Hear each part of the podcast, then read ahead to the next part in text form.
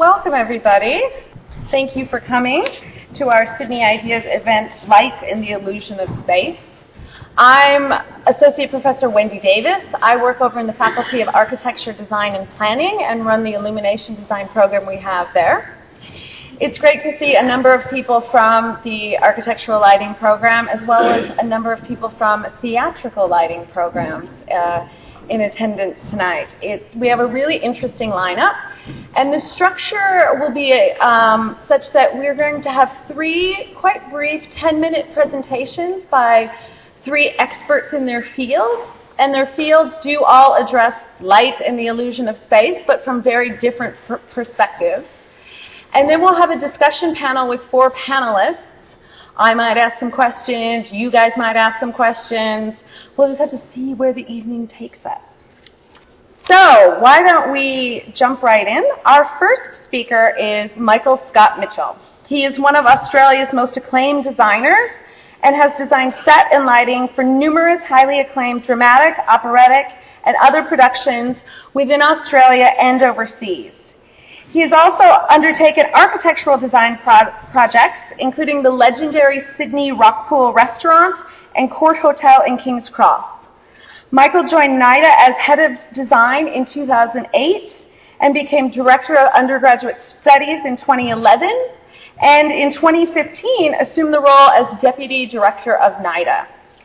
So, Michael, thanks for coming.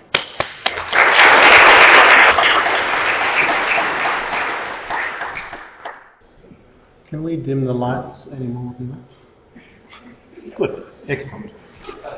So I'm starting on a was intended to be a black space, and there's a good reason for that.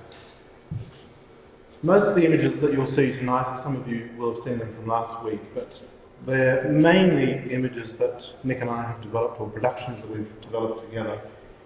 And I guess that's a good starting point in that we are two designers that I think could easily be said speak as one, and we think as one when we're, when we're developing productions. I think on our last count there was something like 50 shows that we've done together, and hopefully the work shows that amalgam of a spatial design and the intersection with light. We, one of the productions that we did a number of years ago was the ring cycle in Adelaide, and I'm going to show you some of the images from that. Uh, and this flat screen indicates the state that the opera opened in with the overture to Rheingold, which was three and a half minutes, I think, of complete blackness. If you'd be interested to know that we had to have psychologists on standby for the audience as they uh, came out of the venue. We'll about that. We didn't quite get there, that was a suggestion. But into that black space comes an electric blue square with a person floating in midair and that accompanies the remaining section of the overture Rheingold. This conceptually was the arrival of Erda uh, and the bringing of water into the world. This is the model. And as she arrives down stage, this portal is illuminated, starting to define the theatrical space that we're going to explore. And again, in our vocabulary, this was called Rhine frame. At this point, 20,000 litres of water were released uh, on top of the orchestra. And this gave us another membrane, another defining wall, if you like, within that space. And there's the image of her through the wall and beginning to be illuminated herself. Arguably, my, one of my favourite images of all of the work that we've done. again, that's uh, through that water.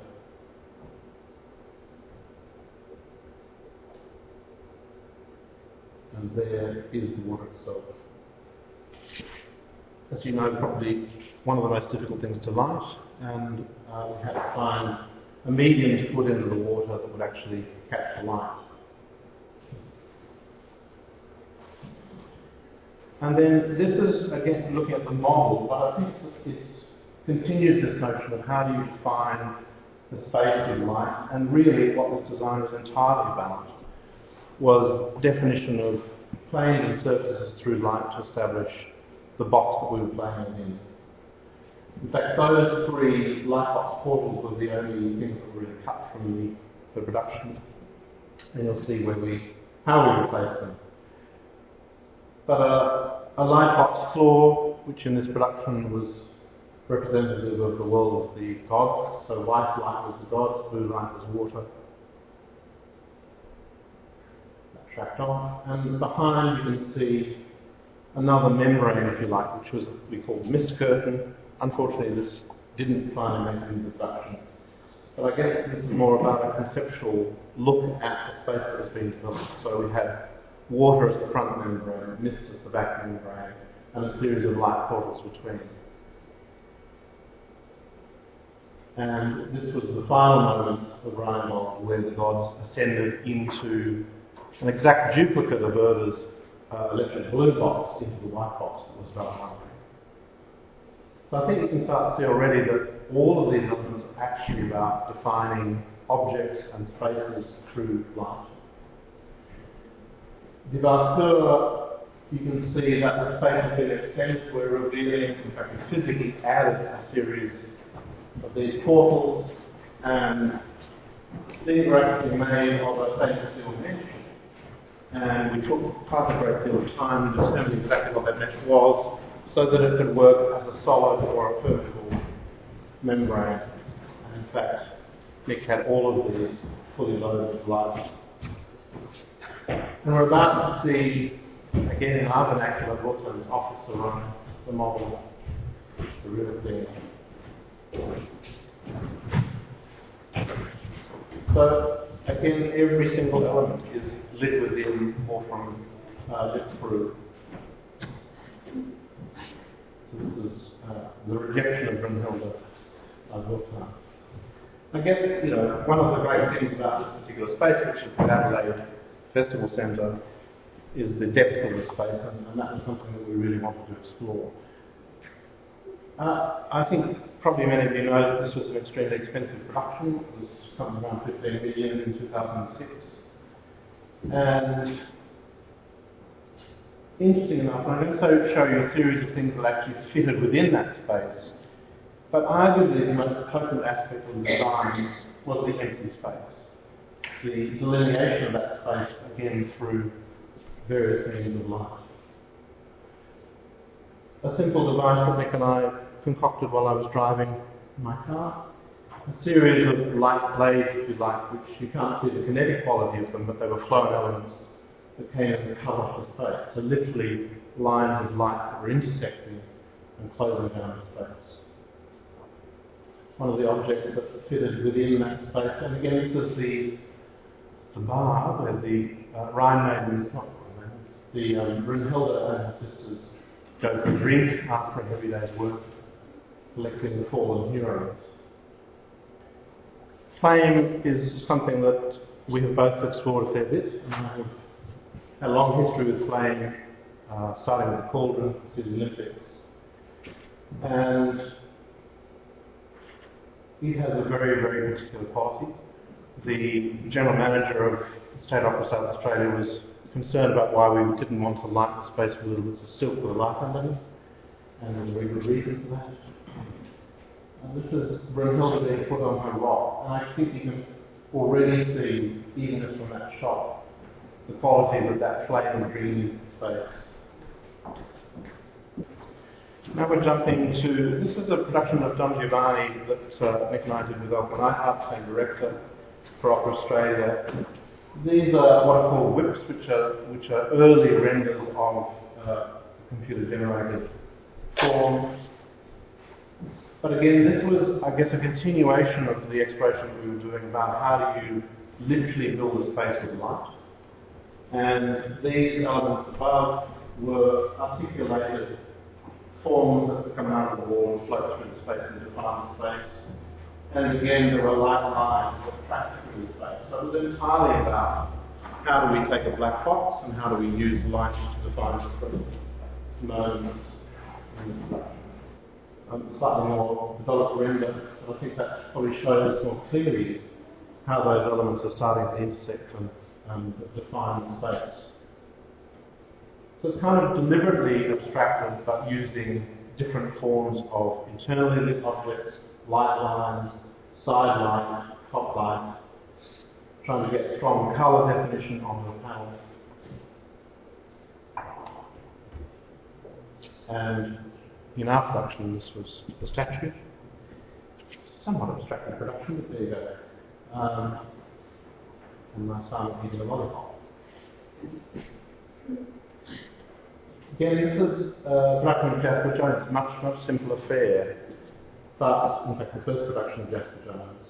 And it was again a small black theatrical space in Perth, and the entire definition of the space was through very, very simple elements that were lit very specifically.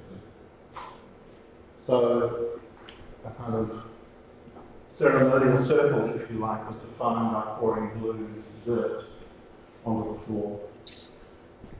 But it's, it's playing off the fact that we are in a black space and that we can determine what are the elements that we're going to see within that space. And Nick will probably talk more about this, but this is absolutely at the heart of what we do in a theatrical context.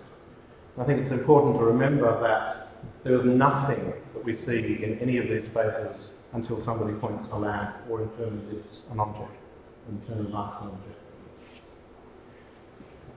This is uh, an opera that, in fact, was the first opera that I did, which was Tannhäuser, again working with Arthur Neidhardt and Nick.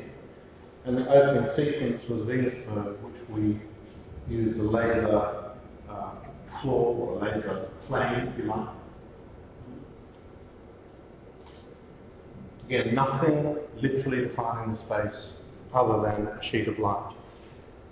I say Elke found that very difficult to comprehend for a long time. I'm not quite sure why. Perhaps it was the sheet of acrylic the mold represented it. So this again, Fila d'Oest, is the idea of a box, this time a perspective box, and we're going to do a whole series of illusionary things within that box. Through projection, through light, through rear projection. So this is the rear projection screen at the back of the space that has a photograph of the space that's been reproduced. There's the real space starting to be illuminated. And you can see here this factory film stock is produced by projecting onto the surface of the set. I don't know how many of you know Golden Girl of the West, but it's essentially, in our version, was a spaghetti western.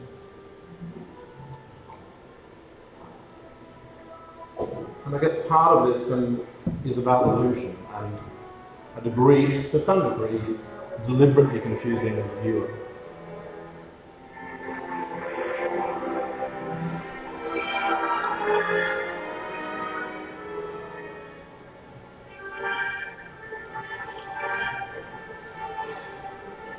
It's really only now, and this is jumping in a fair way, we can start to really define, or the audience can define what the space actually is constructed of. This working with Nigel Jamieson, uh, who's a terrific director to work with.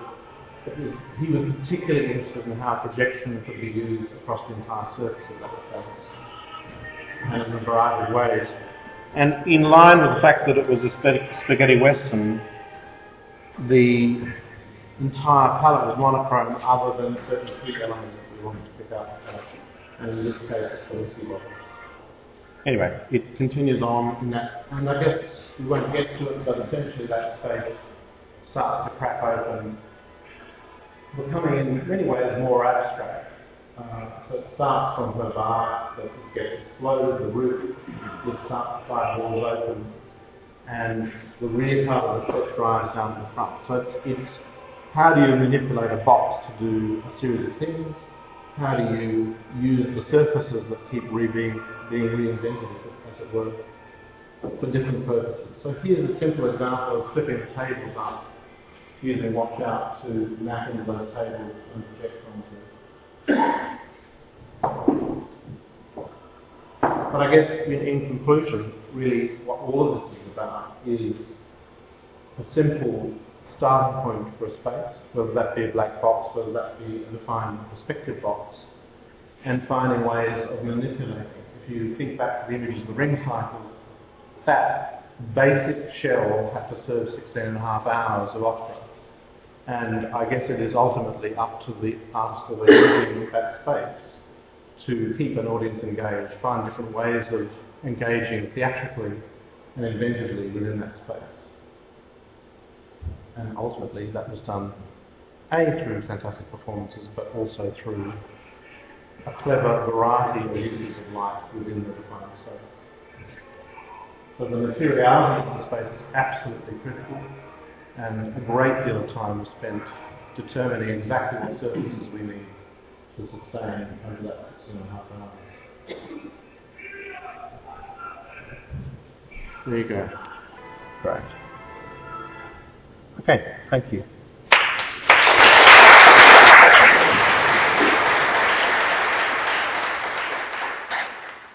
Thank you, Michael. That was fantastic. Our next speaker is Nick Schlieper. He has designed for all major performing arts companies in Australia and works regularly internationally. He's designed lighting and sets for numerous productions for the Sydney Theatre Company, Melbourne Theatre Company, Opera Australia, and the Victorian State Opera. He has worked overseas on many productions, including for the Royal Shakespeare Company, the National Theatre of Norway, and the Cape Town Opera. Nick has received six Green Room Awards, five Sydney Critic Awards, and four Helpman Awards. Let's welcome Nick.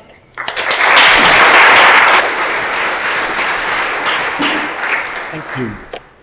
Um, to pick up on a few things that Michael's already alluded to. Can you hear me okay? Take that as a yes. Uh, I often I came to theatre lighting largely through painting for various reasons, and I very often uh, use the the parallel of the process of constructing a painting, particularly in terms of uh, using it as a teaching tool. There is, of course, one very fundamental difference, and that's the starting point. It, it's the difference between starting from a white usually two-dimensional canvas, versus a three-dimensional black space. And the black that Michael referred to is, it seems to be stating the obvious, but it, it is actually the clue to the whole thing. You start with an absence of light. Sometimes the relative absence of light actually is a much greater tool than the presence of large quantities of light, obviously dosed very carefully. The way in which light and a physical space intersect or interrelate in a theatre is, is probably the apogee of the mixture of these two forms, in that the whole process of designing for the theatre is aimed exactly at that. It's at finding a space that serves a text or an opera or a piece of dance or whatever the, the work is, but that serves it from beginning to end, that serves it all the way through its many, many facets. Once you have the built physical space on stage, even if you've got eight of them in the course of an evening or, or even more, but once each and every one of those spaces is there, the only way to shift those spaces is with light. So I would say about 30 or 40 percent obviously varies from case to case enormously, but roughly speaking, 30 to 40% of a theatre lighting designer's work is doing just that, is manipulating the space. So it, it's actually the kind of given bit of the process. There are a number of touchstones, golden rules, some people refer to them as, that are used to um, measure the success of a lighting design of any given piece of theatre. And three of them relate directly to the manipulation, uh, manipulation of space.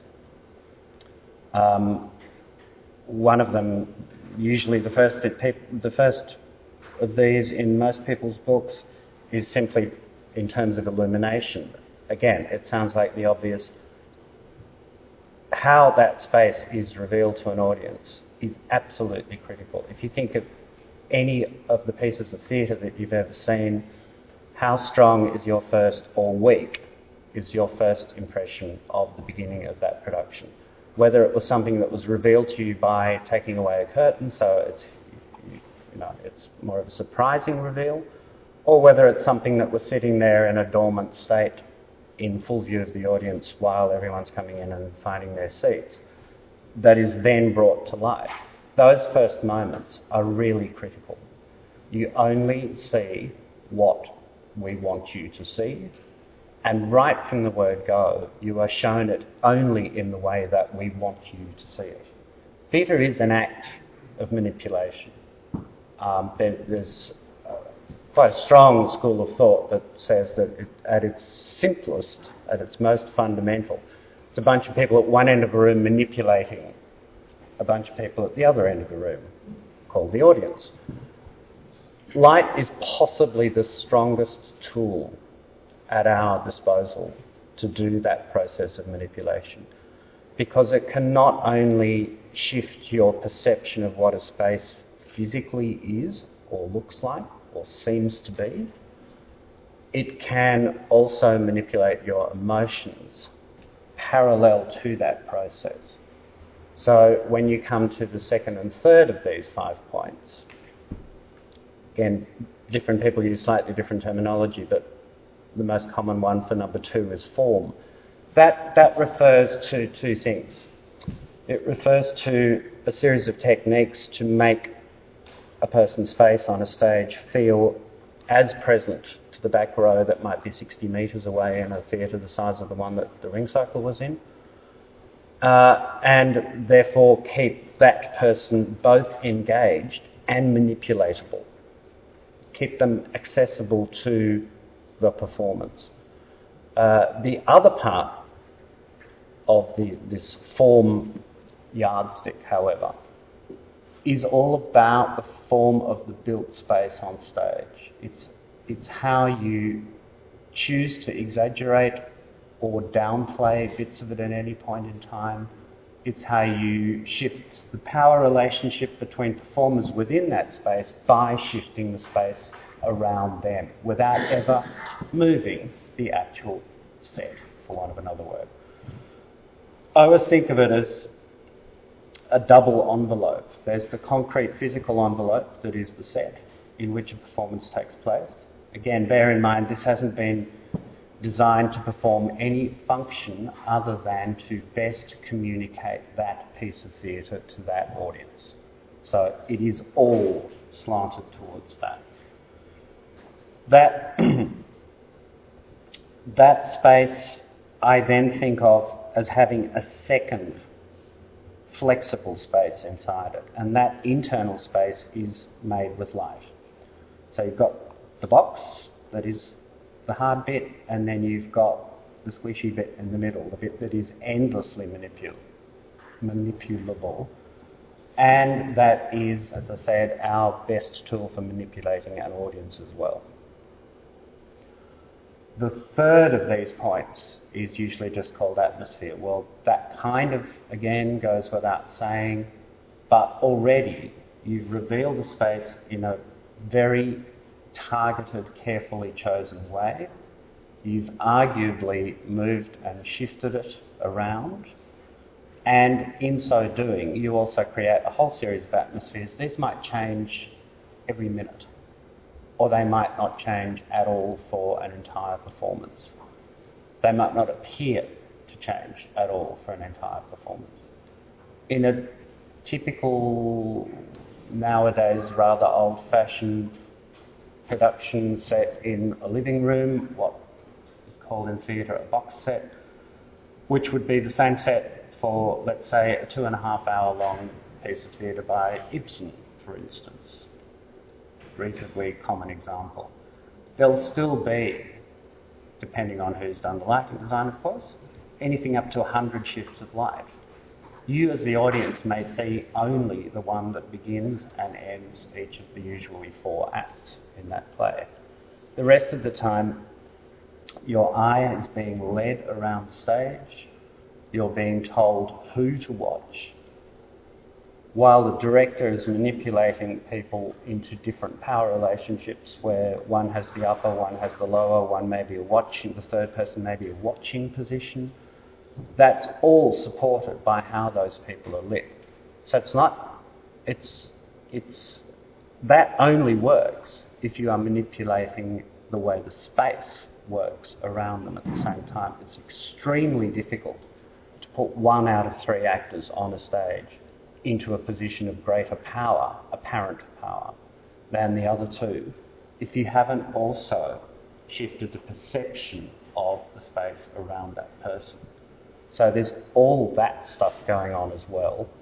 Plus, more often than not, you're trying to tell the audience how they should feel about each and every one of those people. And that's done through a whole variety of, there's a whole bag of tricks, but they're, they're actually terribly simple. It's about how you light that actor's face. It's about how much shadow, what kind of shadow you're allowed to fall over that actor's face. It's very much to do with colour. All of these, well, it's not all. It's actually a very simple bag of tricks. But you need to think of them in terms of a piece of theatre almost as a constantly shifting, constantly moving flux. If I've got my bit of it right, you won't even know it's happening most of the time. And if I've got my bit really right, I will have succeeded in dragging your sympathies from one person to another person to the third person. Or to, at the very least, have supported our particular take on this play, which is often comes down to who is in a position of power here at the moment. The fourth and fifth of these things, I've sort of just referred to the fourth one already. It's, it's usually called focus. That is essentially the last bit of the process I just described. Who's in power? Who's controlling any given moment of this piece of theatre? And the fifth is convention, which is setting up a set of visual markers, setting up a set of visual markers to tell the audience where and when and often why we are here. Um, and they're usually by nature of the definition of the word convention, they're things you repeat throughout the audience. It's a kind of visual shorthand to help the audience along. So those, those, that last one doesn't so much depend on the relationship between uh, the, the light and the space directly, although obviously it, it can do under some circumstances. So the finally, the whole, the whole business about putting a piece of theatre on stage can be seen as a process of using light to manipulate the space.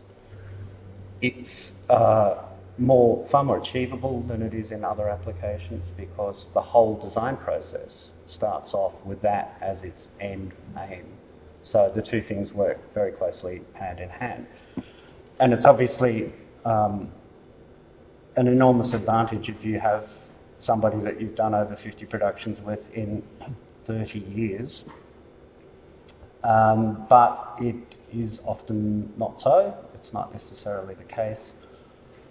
And therefore, it's kind of really important to establish that relationship very quickly and very firmly.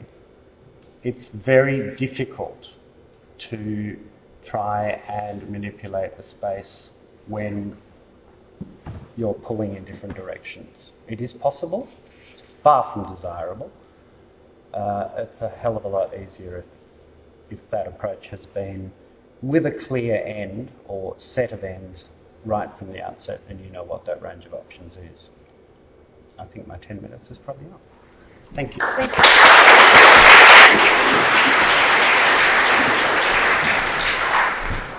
Thank you Nick.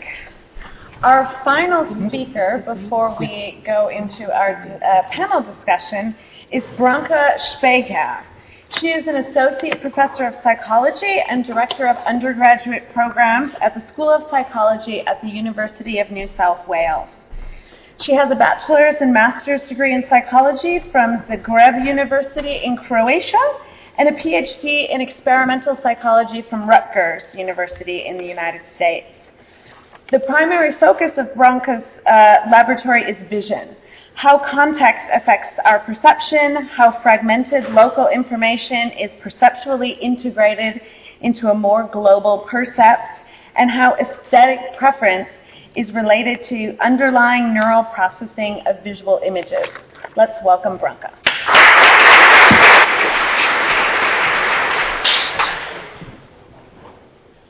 Well, how do you follow these two wonderful presentations?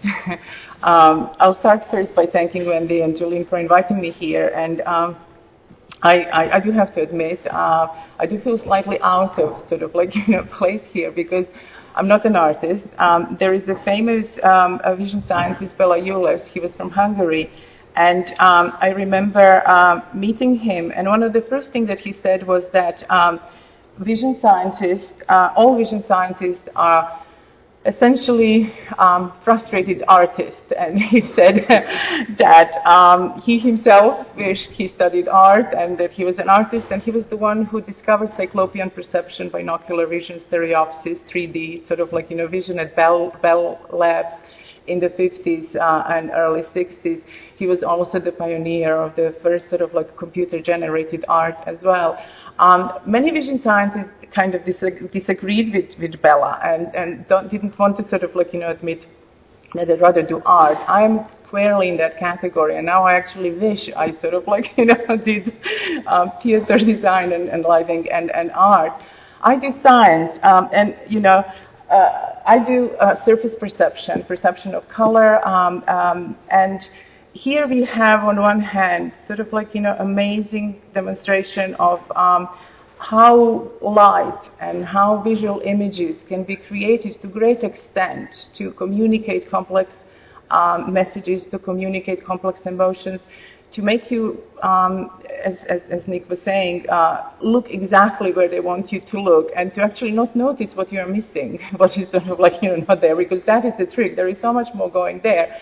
But um, if you're just looking at the things that um, uh, these magnificent creators of, of sort of like you know intent and and and guidance through you know color contrast or motion or depth or I was just amazed by that uh, what Michael was showing at the beginning when uh, people were entering in and as they were getting closer to you they were getting smaller that is impossible. In the real world, as people are coming to you, they're getting bigger. And I was like, how is this possible? And, and that caught, caught my attention. And I was engaged and I tried to figure out. I remember that he did mention that he used back projection. That was probably achieved by that. So things was kind of presented from the backwards, probably hallway scene. I don't, I don't really know, but I'd really like to find out.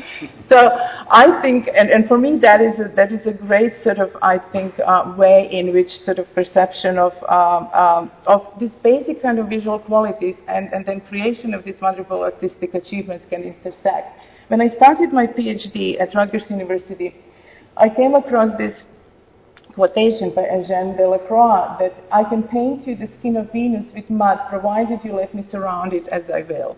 So, so and again, saying that, and although I'm, you know, throughout my PhD and all of my wonderful scientific career, I haven't managed to accomplish anything like being able to take a piece of mud and make it look like skin of Venus. But I, I'm sort of like, you know, doing small steps in trying to understand how is it that we basically um, can understand that and maybe and maybe uh, uh, uh, guide the process of creation of some of those effects. However, it turns out that that um, really our understanding of even the simplest properties of sort of like you know perception of surfaces is quite limited. And I guess one of the benchmarks by which we sort of like know that it is limited and very still in infant steps is that we can't teach computers to recognize even surface color. I mean, computers are really much worse than three year olds and two years old and even one year old in being able to tell whether the surface is white or black. As simple as that. And what is actually making sort of like, you know, this perception of surface properties, and for me, for, for um, Nick and for Michael, light is this medium by which they can create this, this amazing artistic, uh, uh, you know, creations. For me, sort of like, you know, the light is stuff that visual system or the brain can use to extract the visual information from the world. I would really very much like to understand all the all the sort of like you know artistic properties and emotional properties and attentional properties of the response to those amazing images. But as a scientist, we have to we can't start with do anything with, with things that are as complex as that. So we kind of like take one surface at a time. So that light that lets brain extract information from the external world, world tell that, you know, thing is a face or a car or vase or something, really kind of comes in two components. One is a surface property and the other one is illumination falling on it. And that is actually computationally almost intractable problem. Um, visual system or the brain doesn't know how much of that light reflected from the surface is part of the surface properties, how much is a part of illumination. That's why you actually can create anything on the stage, just because you actually don't know how to tell them apart.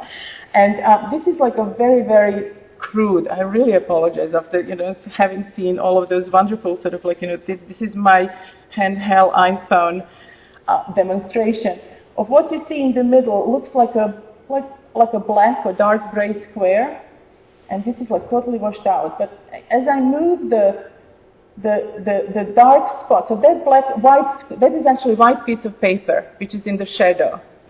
It is, it is projected by a projector, and projector has a black spot that is casting a shadow on that.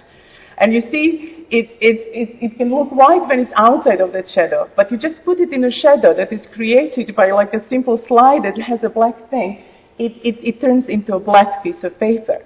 So this is, uh, I, can, I can just sort of like, you know, uh, um, again, it, is, it, it looks black. I'm now just moving that cast shadow. So it is just like one surface isolated in the, in the, in the room with the cast shadow.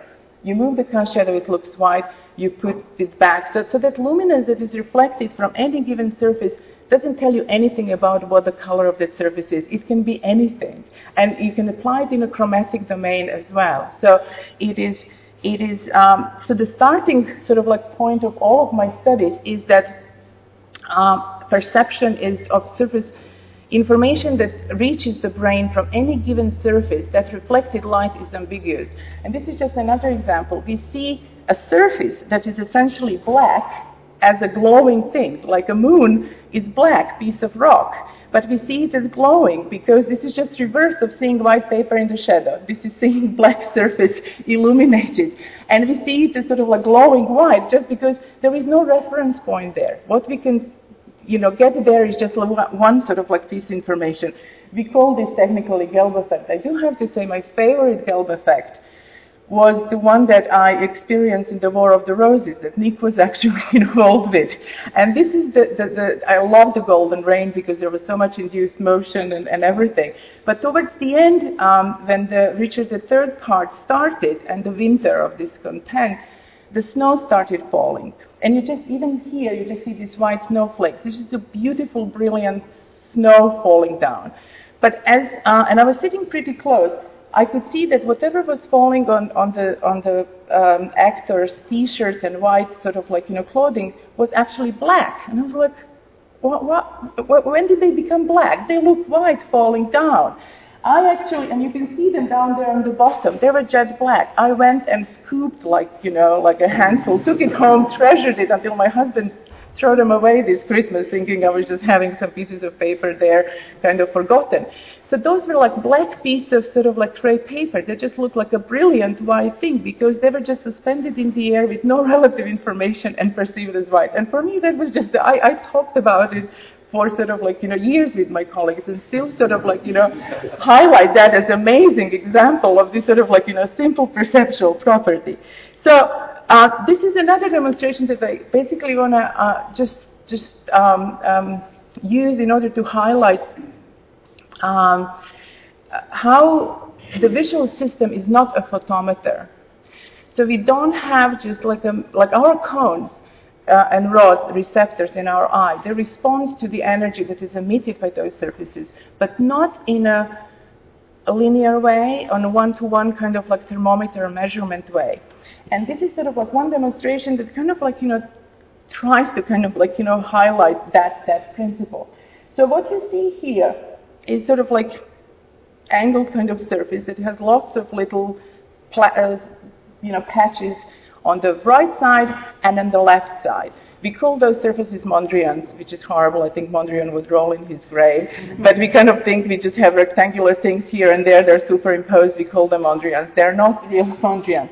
But do you have a sense that these two um, a part of this sort of like, you know, corner are illuminated by the same illumination or different illumination? This is one darker and the one lighter.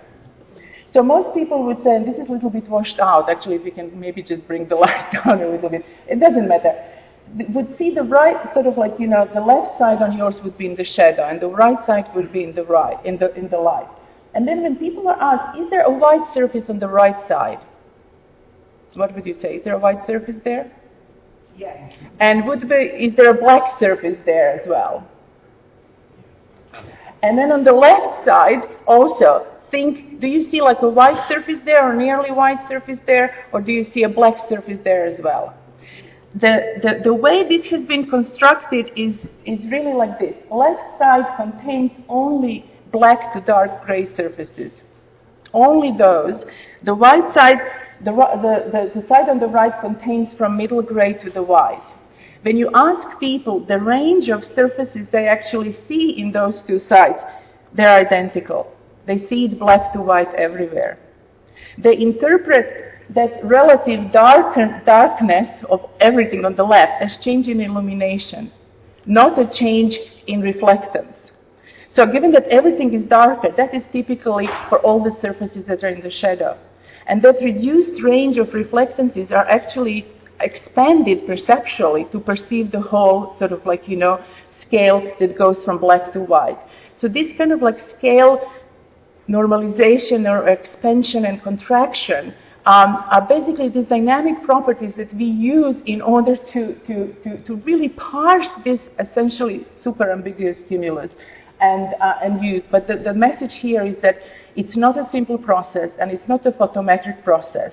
And algorithmically speaking, it is still hard to kind of like, you know, come up with all the steps that we can actually have a, a, a computer artificial system being able to do that.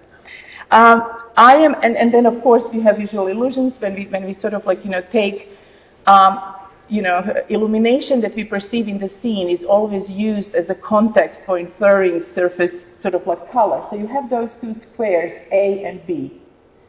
And if somebody would ask you, are they the same color? You'd probably say, no, no, no, one is a dark check and one is a white check. And that B would probably be really like a white check, very similar to that sort of like, you know, white square under the A. If you actually physically take them out, what happens is that that B is actually as dark as A, but it's perceived in the shadow.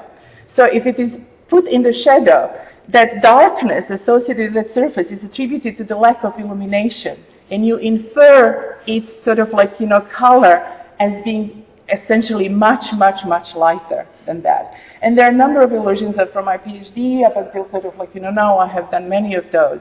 But um, I don't, um, one thing that I sort of like, you know, do want to, uh, um, just the last sort of like theme, if I have time, um, is um, in just the sort of like, you know, last few years, I have developed, uh, interested in, in aesthetics. And um, aesthetics are sort of like abstract images. And um, I do have a sort of um, uh, a, a preference, or at least like I'm, I'm, I'm on a, on a mission to try to see to what extent aesthetics or automatic uh, emotional responses to an image are just mediated by the simple physical properties of the thing, how bright the light is, what is its color, where it actually is. So not mediated by your culture, not mediated by what you know about sort of like things. How, how much sort of like that first look at something can just grab you and determine your sort of like response to something. And for that, I, my guidance for that um, is just the really um, statistical uh, structure of the um, differences in intensity in the natural scenes. And if you have this, if you look at this photograph, uh, Henry uh, uh, uh Cartier-Bresson, you can see that there are darker areas and there are lighter areas. Typically, illumination parts of the scenes are going to happen over a large range. And sort of like, you know, smaller intensity differences, they are going to happen over the, over the small scale. And what the visual system actually does if you look at that picture with the center of your vision, you see this sort of like, you know, thing here. This is like pretty much like what our fovea sees. We process information at a very small spatial scale. Uh, there are no large intensity differences. This is what your periphery sees. And if you're probably looking totally eccentric, sort of like here where I am, your periphery can't probably differentiate between original image and the image that is just blurry. Periphery sees everything very, very blurrily. And um, if you now take a completely uh, abstract image, you take that photograph and you kind of scramble it. So there are no edges, there are no images, there are no faces, there is nothing. This is going to be the distribution of intensity that you have.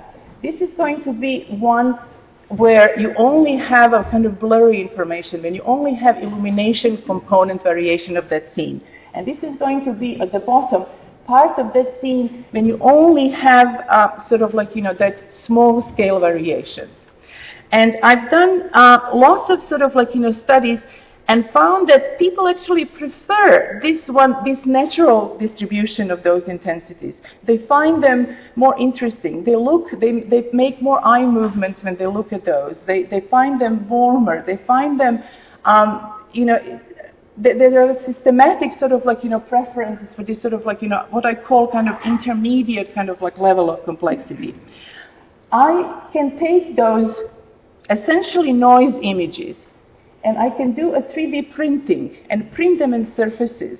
And what you end up getting is something quite amazing. You get end up you, you end up seeing surfaces that are totally organic. They look like uh, corals. They look like uh, bottom of the ocean. They look like waves on the sort of like you know surface. Because those sort of like grayscale variations, although look completely kind of random, they actually contain, they reflect statistical um, signature of our natural world, which basically says illumination differences are much stronger than sort of like differences that can happen on uh, um, pigmentation, that, can be caused by the pigmentation differences of the surfaces. Illumination can vary million to one. Surfaces can only vary 30 to 1. Black surface reflects 3% of light, white surface reflects 90. And that's it. As far as surfaces are concerned, that's all that you can get. But with illumination, you can get much more. So if you construct like a 3D surface that kind of like captures this, this essentially 2D representation of intensity differences in the world, you end up getting actually something looking very natural. My next step is now to kind of animate those and to also take into account temporal scale. What is the time window over which illumination changes in the world? And that is actually quite slow. So uh, actually, this is kind of like a natural sort of like, you know, way. This would be uh, uh, changing uh, large intensity slowly and changing small intensity sort of like, you know, very fast. This is just sort of like illumination uh, change, like changing it very, very sort of like slowly. Uh, and this would be, if you change it at the fast spatial sort of like scale, changing, changing every intensity next to each other quite a lot. So uh, and you, you can see that they look very different, and that the one that has a natural distribution of changes in the intensities also looks much more natural and much more organic. So this is now um, sort of like intermediate spatial statistics with intermediate temporal statistics. This is sort of like um, just illumination kind of information changing quite slowly. And this would be this would be like really equivalent to the white noise. This is very fast change over very sort of like small spatial scale. And what you can do actually is um, you can now try to take this spatial sort of like distribution, which is natural, and manipulate, change it sort of like very fast, and that looks very kind of aversive. It doesn't actually look look very very sort of like you know nice. Or you can have you know th- this one looks even more aversive. I should stop that and probably sorry that, and that. And you can sort of like, I think, make this one actually much nicer. I don't know whether you can see it, by actually making it change quite sort of like slowly. This is not in the loop. So anyhow, so my kind of um, goal, just in a summary, is to try to exploit some of these just basically statistical properties of distribution of, of, of uh, illumination characteristics large scale variations in the world and surface characteristics to try to explain um, basically uh, ways in which, in which we can understand very automatic, very semantic, unmediated sort of like response to that structure in you know emotional, aesthetic, uh, um, and sort of like other terms. So I'll stop there. Thank you.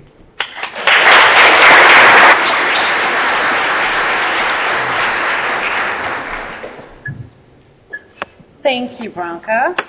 I would like to invite the three speakers to come sit at the front, and they will be joined by Joe Elliott, who um, was one of the big motivators of this evening. Joe has a Bachelor of Dramatic Arts in Technical Production from NIDA and a Master of Design Science in Illumination Design from the University of Sydney, where she is a current PhD student.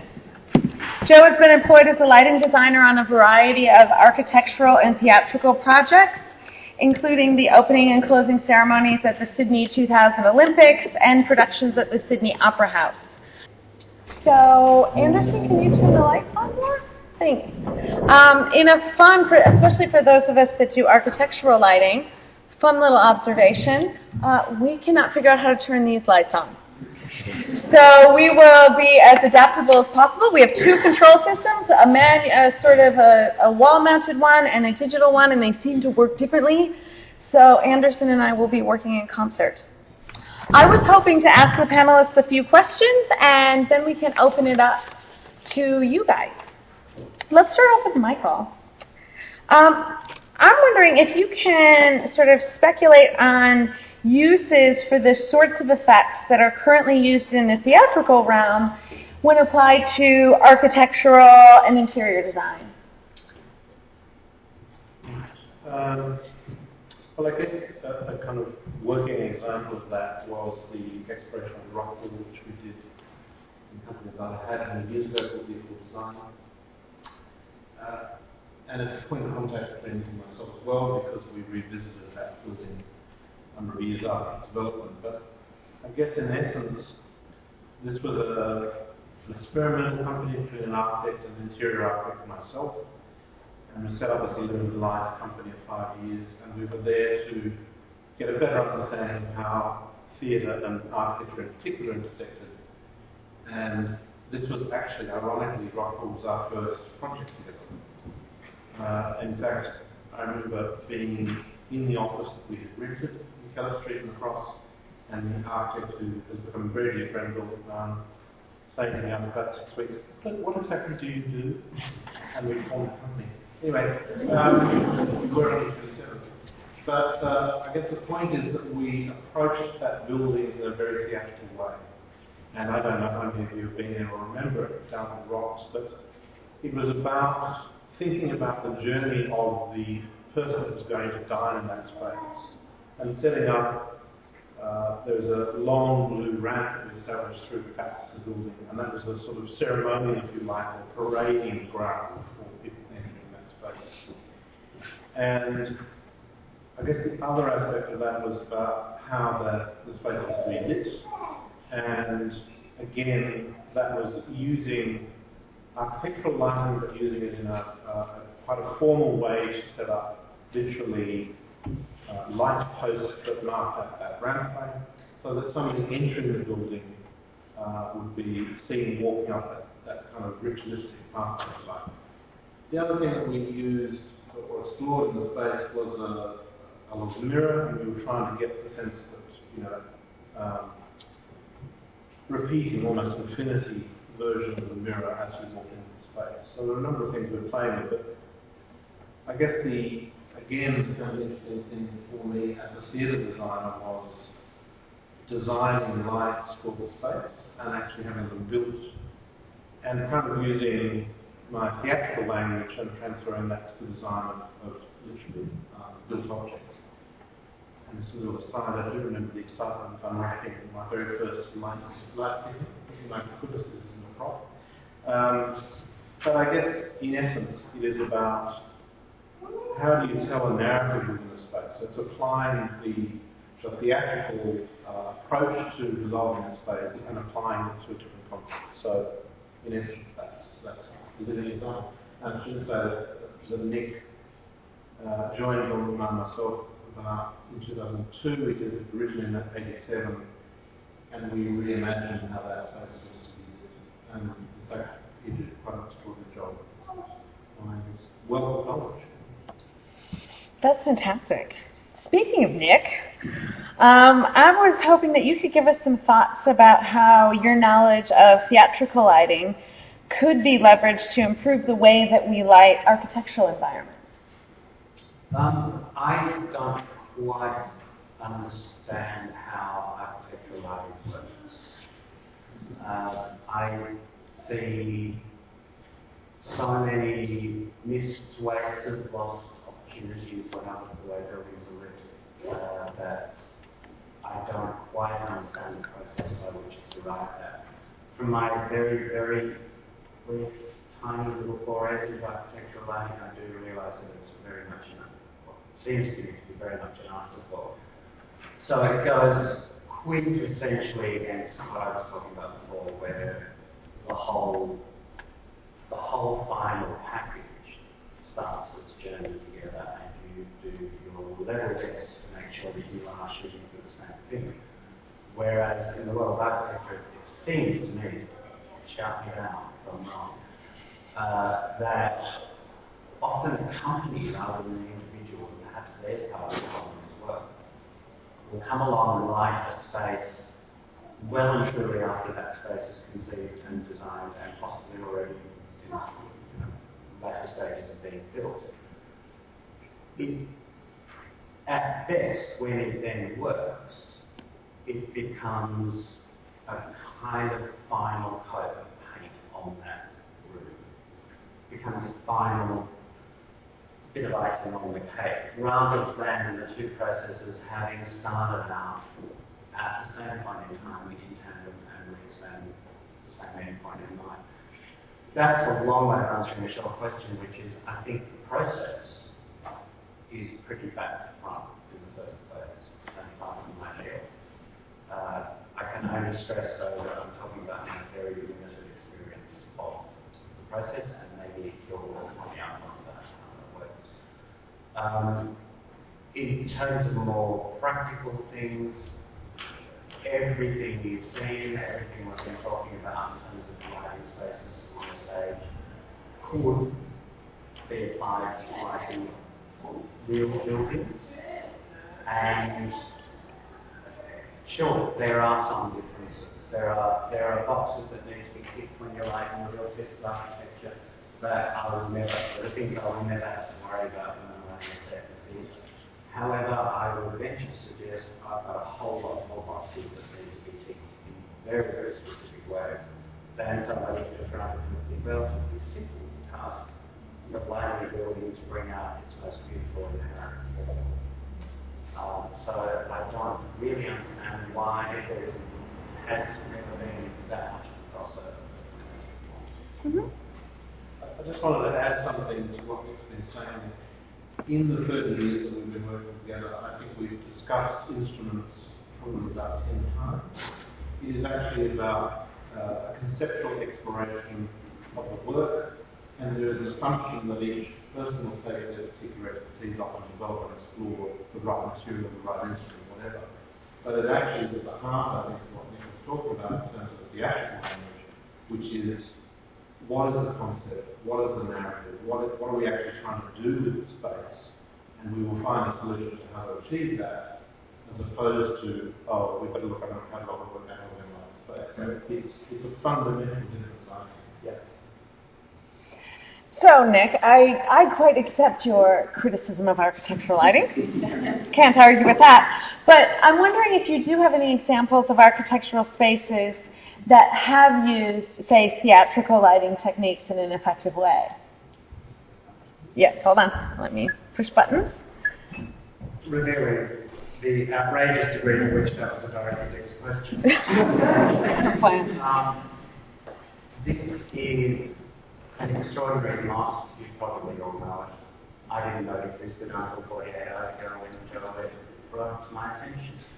In Abu Dhabi, uh, that was lit by a company headed by a man called Jonathan Speirs, I think is how name, who um, I watched a couple of videos of talking about this building. I feel really mean in the criticisms that I'm about to make about this because A, from his video interviews, he's clearly not only an extremely nice man, to the point, he's clearly somebody who thought very, very deeply and rigorously about how this mosque was going to be built. Uh, anything other than a lightly tossed off piece of work. Uh, and he also died at an incredibly young age relatively recently, so it's very, very indeed about. The reason I'm thinking that is that and this is the reason that I brought to my attention, is it's probably one of the best pieces of architecture around. And yet, I'm not now churlishly going to protect it.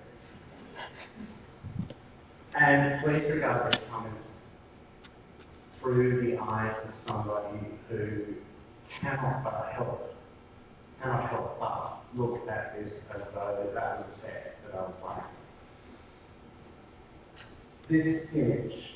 I'll talk a bit later about the um, rather chunky job of lighting walls on the exterior. But just in terms of exploiting the shape of this building, at a distance, as you'll see in later photos, the massive contrast between the interior niches and the exterior wall surface serves to make it look rather cartoonish in the greater distances when seen flat on. But in these more close-up views, the amount of detail missing and gone and washed out inside that central archway is kind of criminal. Uh, I mean, that thing, if you look at the scale of the figure next to it, is very, very tall indeed, and it's obviously also very deep. Uh, Uh, Pache John, maybe an awful lot of detail has gone missing in these photographs. But I have to fake those kind of dimensions in what might only be a metre of genuine depth and say six or seven metres of genuine height. Every one of those details and bits of cornice work is there in the flesh and probably very, very substantial. It goes so against the grain because my whole business is about making something that is vastly less substantial than this object look as though it were very, very, very tall. So I mentioned in passing the um, shoddy job of lighting the outside. Uh, there's two really obvious problems here. Um, one is that the lasers are placed too close to the base of the wall. I'll assume that there's no doubt multiple terribly good and cogent reasons why that to be so. But talk about taking the wrong horse for the course. I mean, why would you use a circular light source to illuminate a flat plane? It just makes no sense at all. There are any number of light sources around in the for lighting flat planes, and they are linear for that purpose, so you wouldn't get all of that solid from the force. And there's a expressor example it. I'm sure that is worse in the photograph than it does in the flesh. But the reason I keep this photograph is that also it's you know, it does do the job of expressing the relief on the outside of the walls very well, but it has reduced everything behind that front surface again to a very two-dimensional, rather cut looking effect. That actually I have to say the scale looks better than it did on my screen at home, but it's exactly the same problem of using the wrong kind of light source, um, this time obviously in material wall. And here is another instance of blowing out the contrast. Um, the, the unsupple quantity and quality of light inside those nested columns on each side uh, I think just does nothing for the building at all. The final thing that he talks about quite a lot is um, philosophy really maybe uh, could be also described as a sort of theatre moving like technology 101 rather taking moving cloud across the outside of the building. Uh, apart from the fact that I can see every single light source by this image, I can also see exactly what is inside those light sources. I can just about name bits for you. Maybe nobody else would regard it in that fashion, but my point really about this is the degree to which a building that has enormous depth and three-dimensionality and beautiful uh, round forms is flattened out by using this kind of light on the outside of it. So if I was an architect, I'd be a little bit sad about the degree to which it's being flattened. And just skip the movie, just go. I think I probably had to say too much for that. um, this to me is the attitude of. Uh, and I cringe every year when the dreaded vivid caravan and the Lord of sideshows involves in this town. But the worst part of all is the crimes committed on this uh, beautiful piece of architecture. But I also include this by way of again of Pacho Jonathan Speirs. What he has done with that mosque is so much more elegant than that. All right, let's get the lights back on, please. Okay, um, moving on. Branka, can you tell us a little bit more about the role of image structure in visual preference and how this um, impacts our experience of the visual world? Um, given that um, just in the visual system, um, there's a huge division of um, neural architecture and also um, types of processing that is dedicated to central vision and peripheral vision. Central vision is relatively very small. It's perhaps maybe 10 central degrees. Everything else is sort of looking at the periphery. Um, of brain, uh, primary visual cortex dedicated to processing of those 10 central degrees is perhaps 80%. And then there is sort of like everything else dedicated to the periphery. Um, we, I think it essentially um, boils down to processing of um, information at a large scale and information at a very small scale.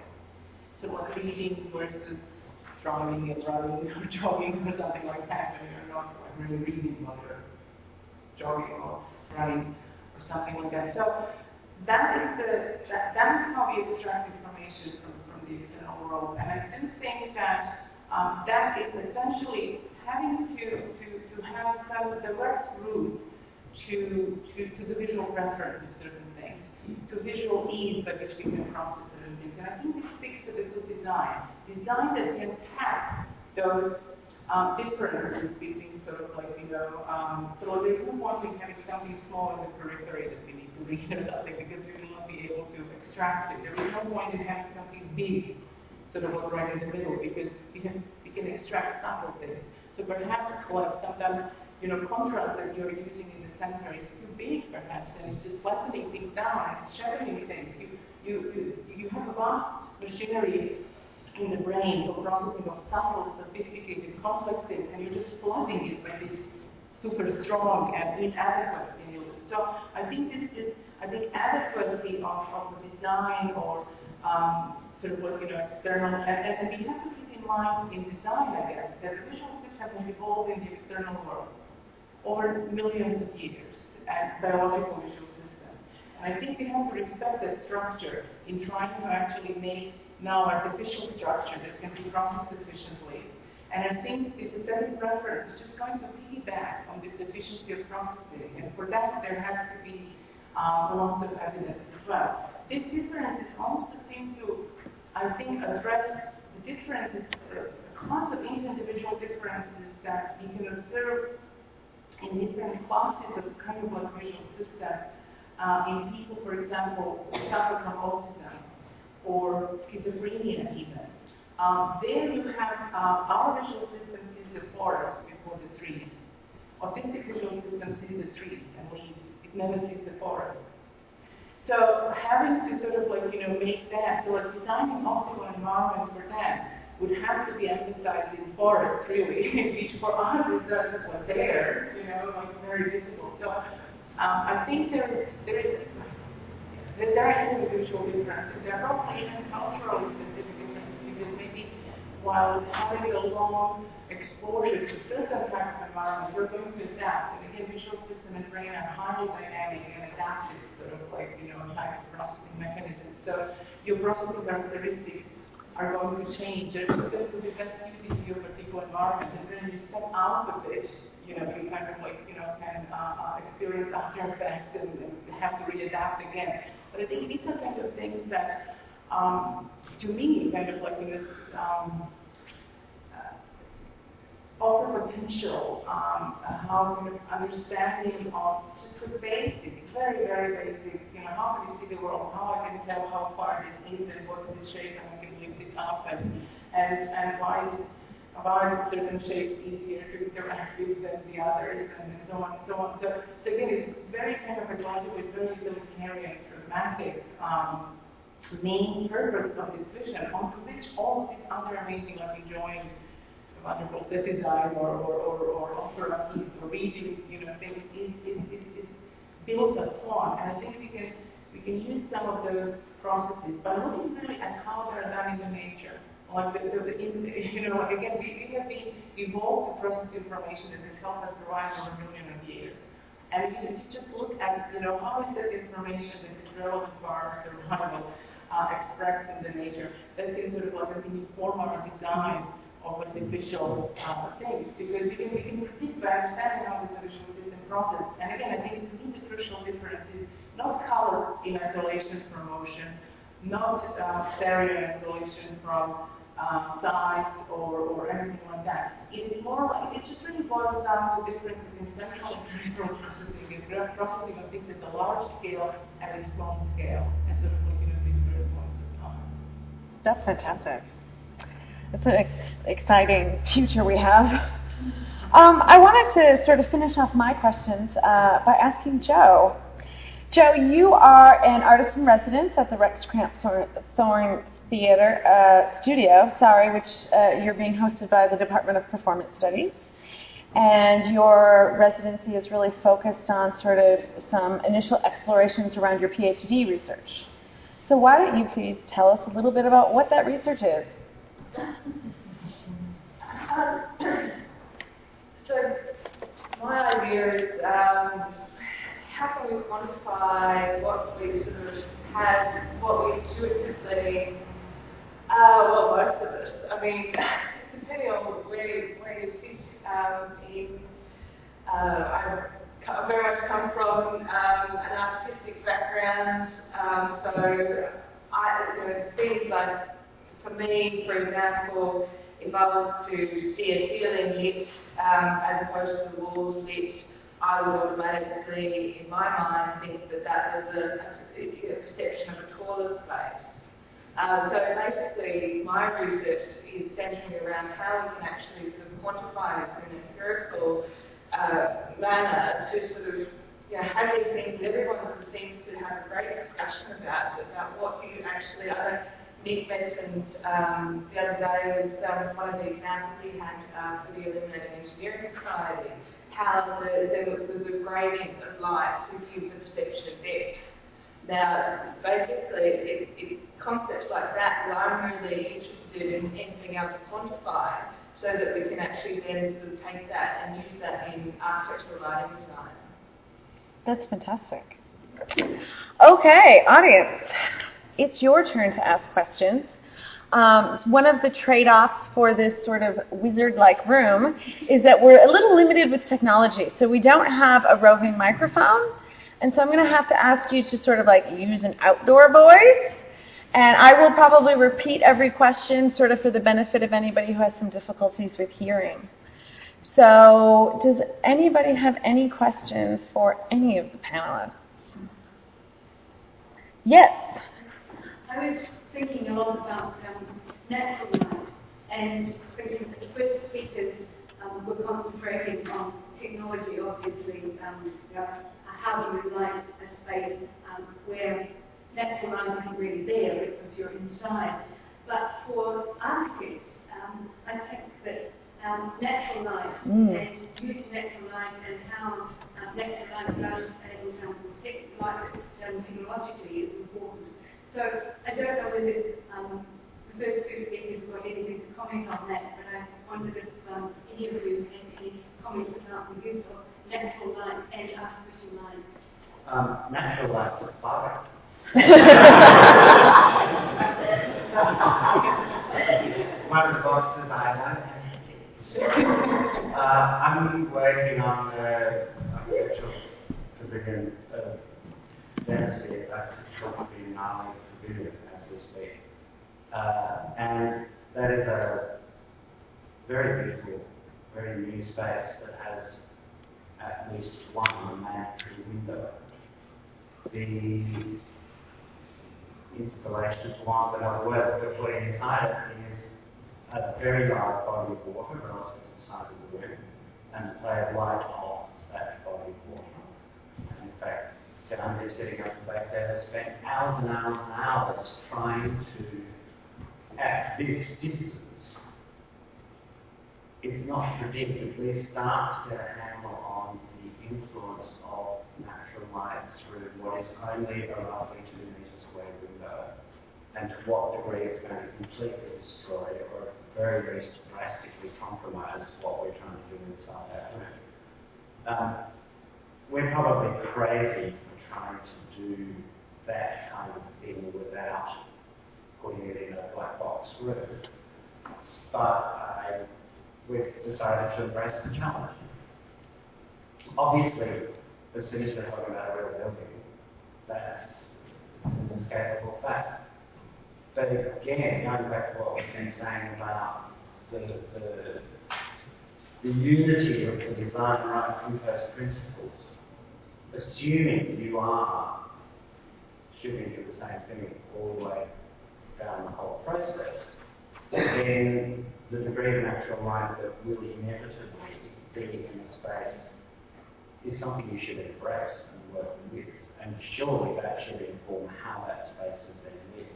And do you want to have the maximum possible compromise between that space in the evening versus that space in the daytime? Or do you want it to feel like the, the light in the space in the evening is a natural development of the residue of daylight and or even light. Um, but it, it's it's something that you're obviously stuck with. So embrace it it. And then, since we've just uh, finished house, and the central core of it is a light bulb. So the bathroom actually acts as a light sink. And it's interesting because it actually bridges those two, two um, dynamics. In the daytime, it has a very specific purpose of bringing the light into the house, and a very, very good quality. At night, the theatrical kicks in, and it's lit in a very particular way. But I think, you know, in short, there's an extraordinary range to explore between natural light and what that does in the building, and how you can then transfer it at night or in darker time. Um, interesting, somebody was saying the other day, they've never seen a house with so many light fittings and so they're sparsely used. And that is about, um, um, put a sliding wall in my daughter's room, and she says that she often sees slightly sliding open, hand coming in and adjusting the light. but it's, I, I'm kind of obsessed about it, but, but I'm ultimately fascinated by how light plays around its form, whether it be in the day or whether it be in the conditions that perhaps they're more used to. Um, but both have, have their place in the beauty.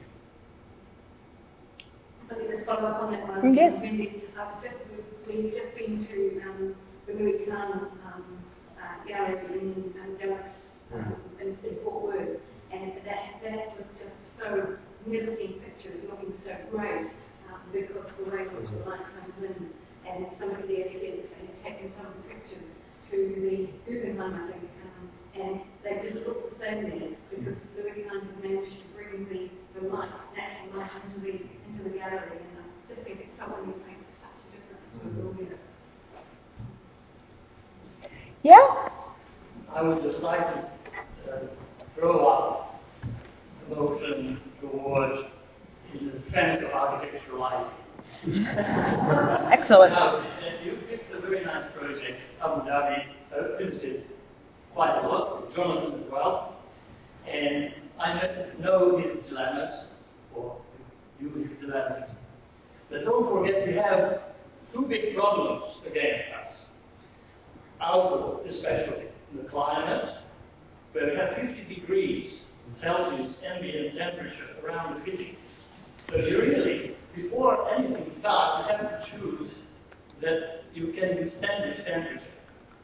Then you have dust, and, and you have longevity of landscape because maintenance is a problem. There are 4,070 watt HU metal halide lamps on the field. Imagine if they were working all the time everywhere, you would heat. So Jonathan was restricted in lots of ways, and that's why the results sometimes are not as uh, not as marvelous as it should be. But I can, and you know that he experimented on every aspect of his life. He uh, mock, made mock-ups, and he made sure that everything go all right. But in defense of architectural lighting, there are of course the standards, glare component, etc. Well, you know, on that point, Joe, you have experience in both architectural and theatrical lighting. And perhaps you have an impression of the integration of the lighting designer in those two different processes. I mean, I know within architectural lighting it is something that is, is always a source of tension in that a lighting designer tends to be brought in sort of at the end, here it is, you're welcome to put a few holes in the ceiling and then go away. Um, so can you compare that, that process and sort of, yeah, the involvement of the lighting designer? Yeah, it's actually the first um, firm, engineering firm that I worked for um, brought me on board, particularly because they were marketing a lot of theatres and they married on with a theatre background. Um, and so I thought that my theatre sort of influences what I was meant to be presenting. Um, and I went to a meeting and I was told, no, that's not how we do it, um, which is very much the, obviously, in architectural lighting, uh, many people would know, uh, a lot of time you sit down with the architect and the architect tells you how they want the building lit, and then you go away and, and make it happen. And well, in theatre, you know, you're considered a Mean, obviously considered a designer in, in architecture, but our interpretation of what a designer actually is is someone with a huge input on the actual process. And as Nick said, um, the earlier that you're on board with the actual design concept, the, greater, the better the lighting will, in a theatrical environment, will end up. I've certainly been involved with a lot of theatrical uh, productions where they think they can sort of stick you on come in at the very end and then wonder why everything's not as, as brilliant as it, you know, they imagined.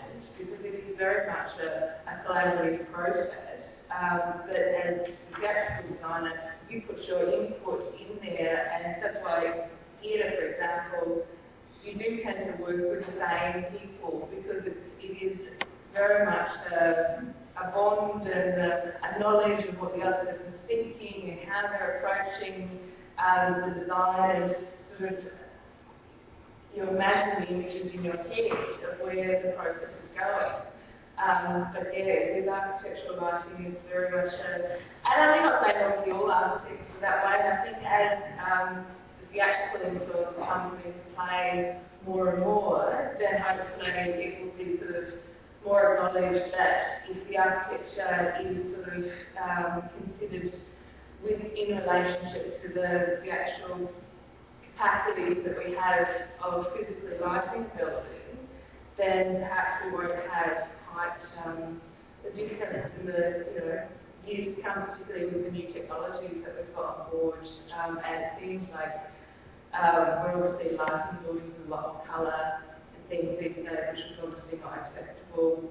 You know, not so long ago, everyone was horrified with um, which putting any sort of colour on buildings, so obviously the style changing.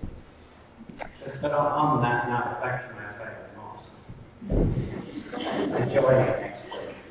Um, he bemoans in one of his interviews the fact that a lot of the instruments that are laid on the exterior of the building are exposed.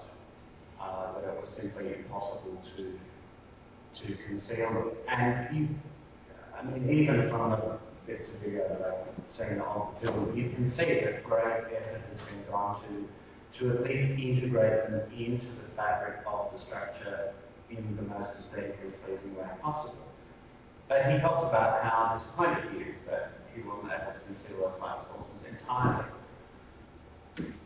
In the parallel universe, um, we would spend on some projects as much time talking about how to hide the right kind of light to do the job as we would talk, spend talking about the end result that we want that light to achieve.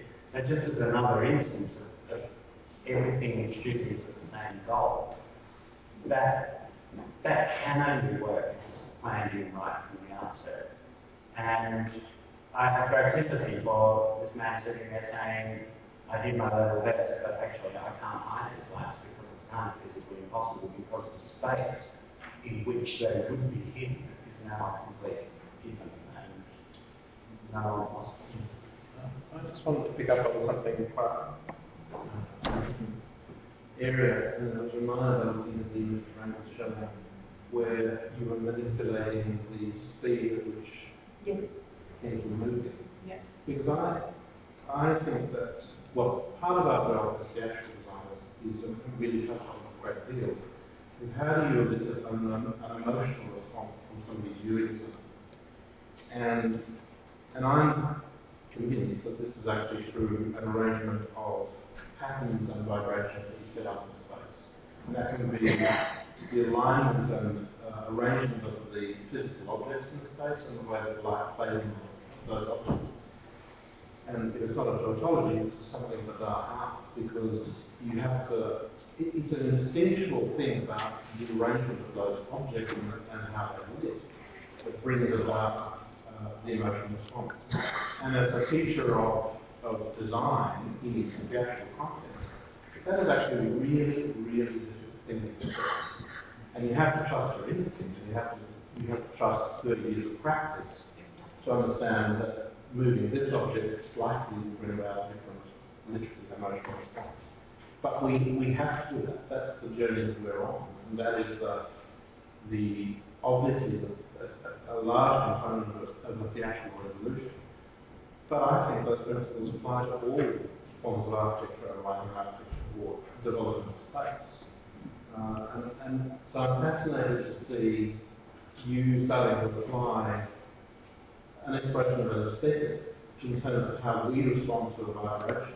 Exactly. And it's, it's interesting that my, one of my sisters is a cellist, and we have long have had a long, ongoing dialogue about the the similarities between music and uh, form and colour. And so she will look at uh, we, we did two productions also, uh, but anyway, she will know instinctively that I am on the right track because it is actually intersecting with the, the, music, but also, in essence, the rhythm and patterns that are set up by the music. So I think that's a, that's a, to me, that's the, the really interesting area of design inspiration because it's, uh, it is really tricky, tricky to do, but the payoff is extraordinary. I'm glad that you said that because um, I, I, I think for, for scientists to be able to actually pinpoint um, onto uh, what is it exactly that, um, what, what, what exact elements have to be there to evoke just that right emotion or mood or, um, or, or atmosphere. Um, you have the final product, and I think the, the art is actually privileged because you can look at it with your own eyes and your own brain, and we all have similar eyes and similar brains. So you can then just basically you can verify it based on your own experience and just safely assume that this is going to be this robust experience just in you. I think you can safely assume it's going to be a robust experience in sort of like you know quite a few people. Again, uh, what is a robust kind of experience? It is, it is a little bit tricky, but I guess you, and, but for scientists to be able to understand what is it exactly, you would need to see the rejection. Mm. Because and you never get to see the. You just get to see the final painting in the gallery. You don't see like all the variations that have been rejected by the artist. And I think those sort of like, you know, incremental steps in achieving something, you know, emotionally or pleasing sort of like you visually are kind of like necessary for this parametric exploration that scientists kind of have to have in order to be able to get to the answer. But I think your, your notion about um, uh, importance of, of, of, of, vibrations or changes critical because um, the, the brain processes changes. If things don't change, we get bored and we just stop, you know, we kind of tune out. Um, just because our survival depends on selecting sort of the right kind of change, right kind of signal. Is it like enemy that is arrived, or predator, or friend, or mate, or mm. young food, or poison, or something? So you, you, you really be a detective processing changes. If things are changes, the brain tunes out the the cells that have just vigorously responded to the onset of that object shut off and either the surface or area changes again. So, so we adhere to processing patterns. And what we also tend to kind of um, uh, disregard is that objects are multisensory. So the objects, when they move, not only do they have a visual signature of change in space in certain amplitude over certain distance, but they have sounds to them. So they have smell they have, so things are multisensory, and that's why your, your sister can tell that, yeah, this is matching this particular chord, because, and there is a match, and everybody will agree at that match. Even babies, they're like as young as like two months, five months of age, six months of age, they can match um, high pitch with bright sound, with bright light. And so like dark, you know, like low pitch dark light. So there's multi-sensory matching that, that is just, again, established because really bright lights are probably smaller objects, they move faster, they produce sort of like certain uh, frequency of vibrations. Uh, dark ones, those that are like over pitch, they're bigger, probably, they, they move more slowly, you know, so there are these correspondences that, that again, you know, reflect this sort of like, you know, regularities. And we have and we would, they can be arbitrary at the at, at, at first, but um, there is a wonderful demonstration that was discovered by the German uh, psychologists in the turn of the century. They would have um, just this random line which was jagged, and random line which was just smooth. And there were two words. One was uh, maluma, and one was takete. And everybody would mention takete with the jagged one, and everybody would go maluma with the like smooth one. And you can have many, you know, again, arbitrary sort of like shapes and things, but this sort of like matching the, the, the rate of change in different things, I think is crucial for, um, for, the, for the experience in the end. Unfortunately, I have to be the wet blanket now and shut down this party. Um, both artists and scientists, it turns out, have a way of letting time get away from us.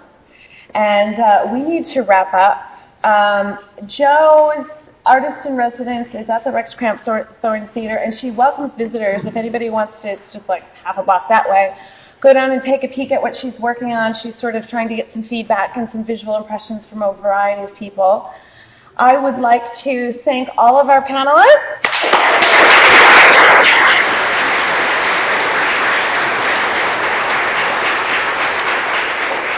as well as a thank you to the folks with the um, Sydney Idea series. Of course, there's a lot of AV and you know setup and all of these things that happen behind the scenes. Um, you know, the rest of us get to swoop in and sort of talk for a little while, but I'm very grateful for everything. Thank you all for coming. Have an excellent evening, and um, I don't know how long they'll be here, but if you want to talk one on one with any of our panelists, they're here right now.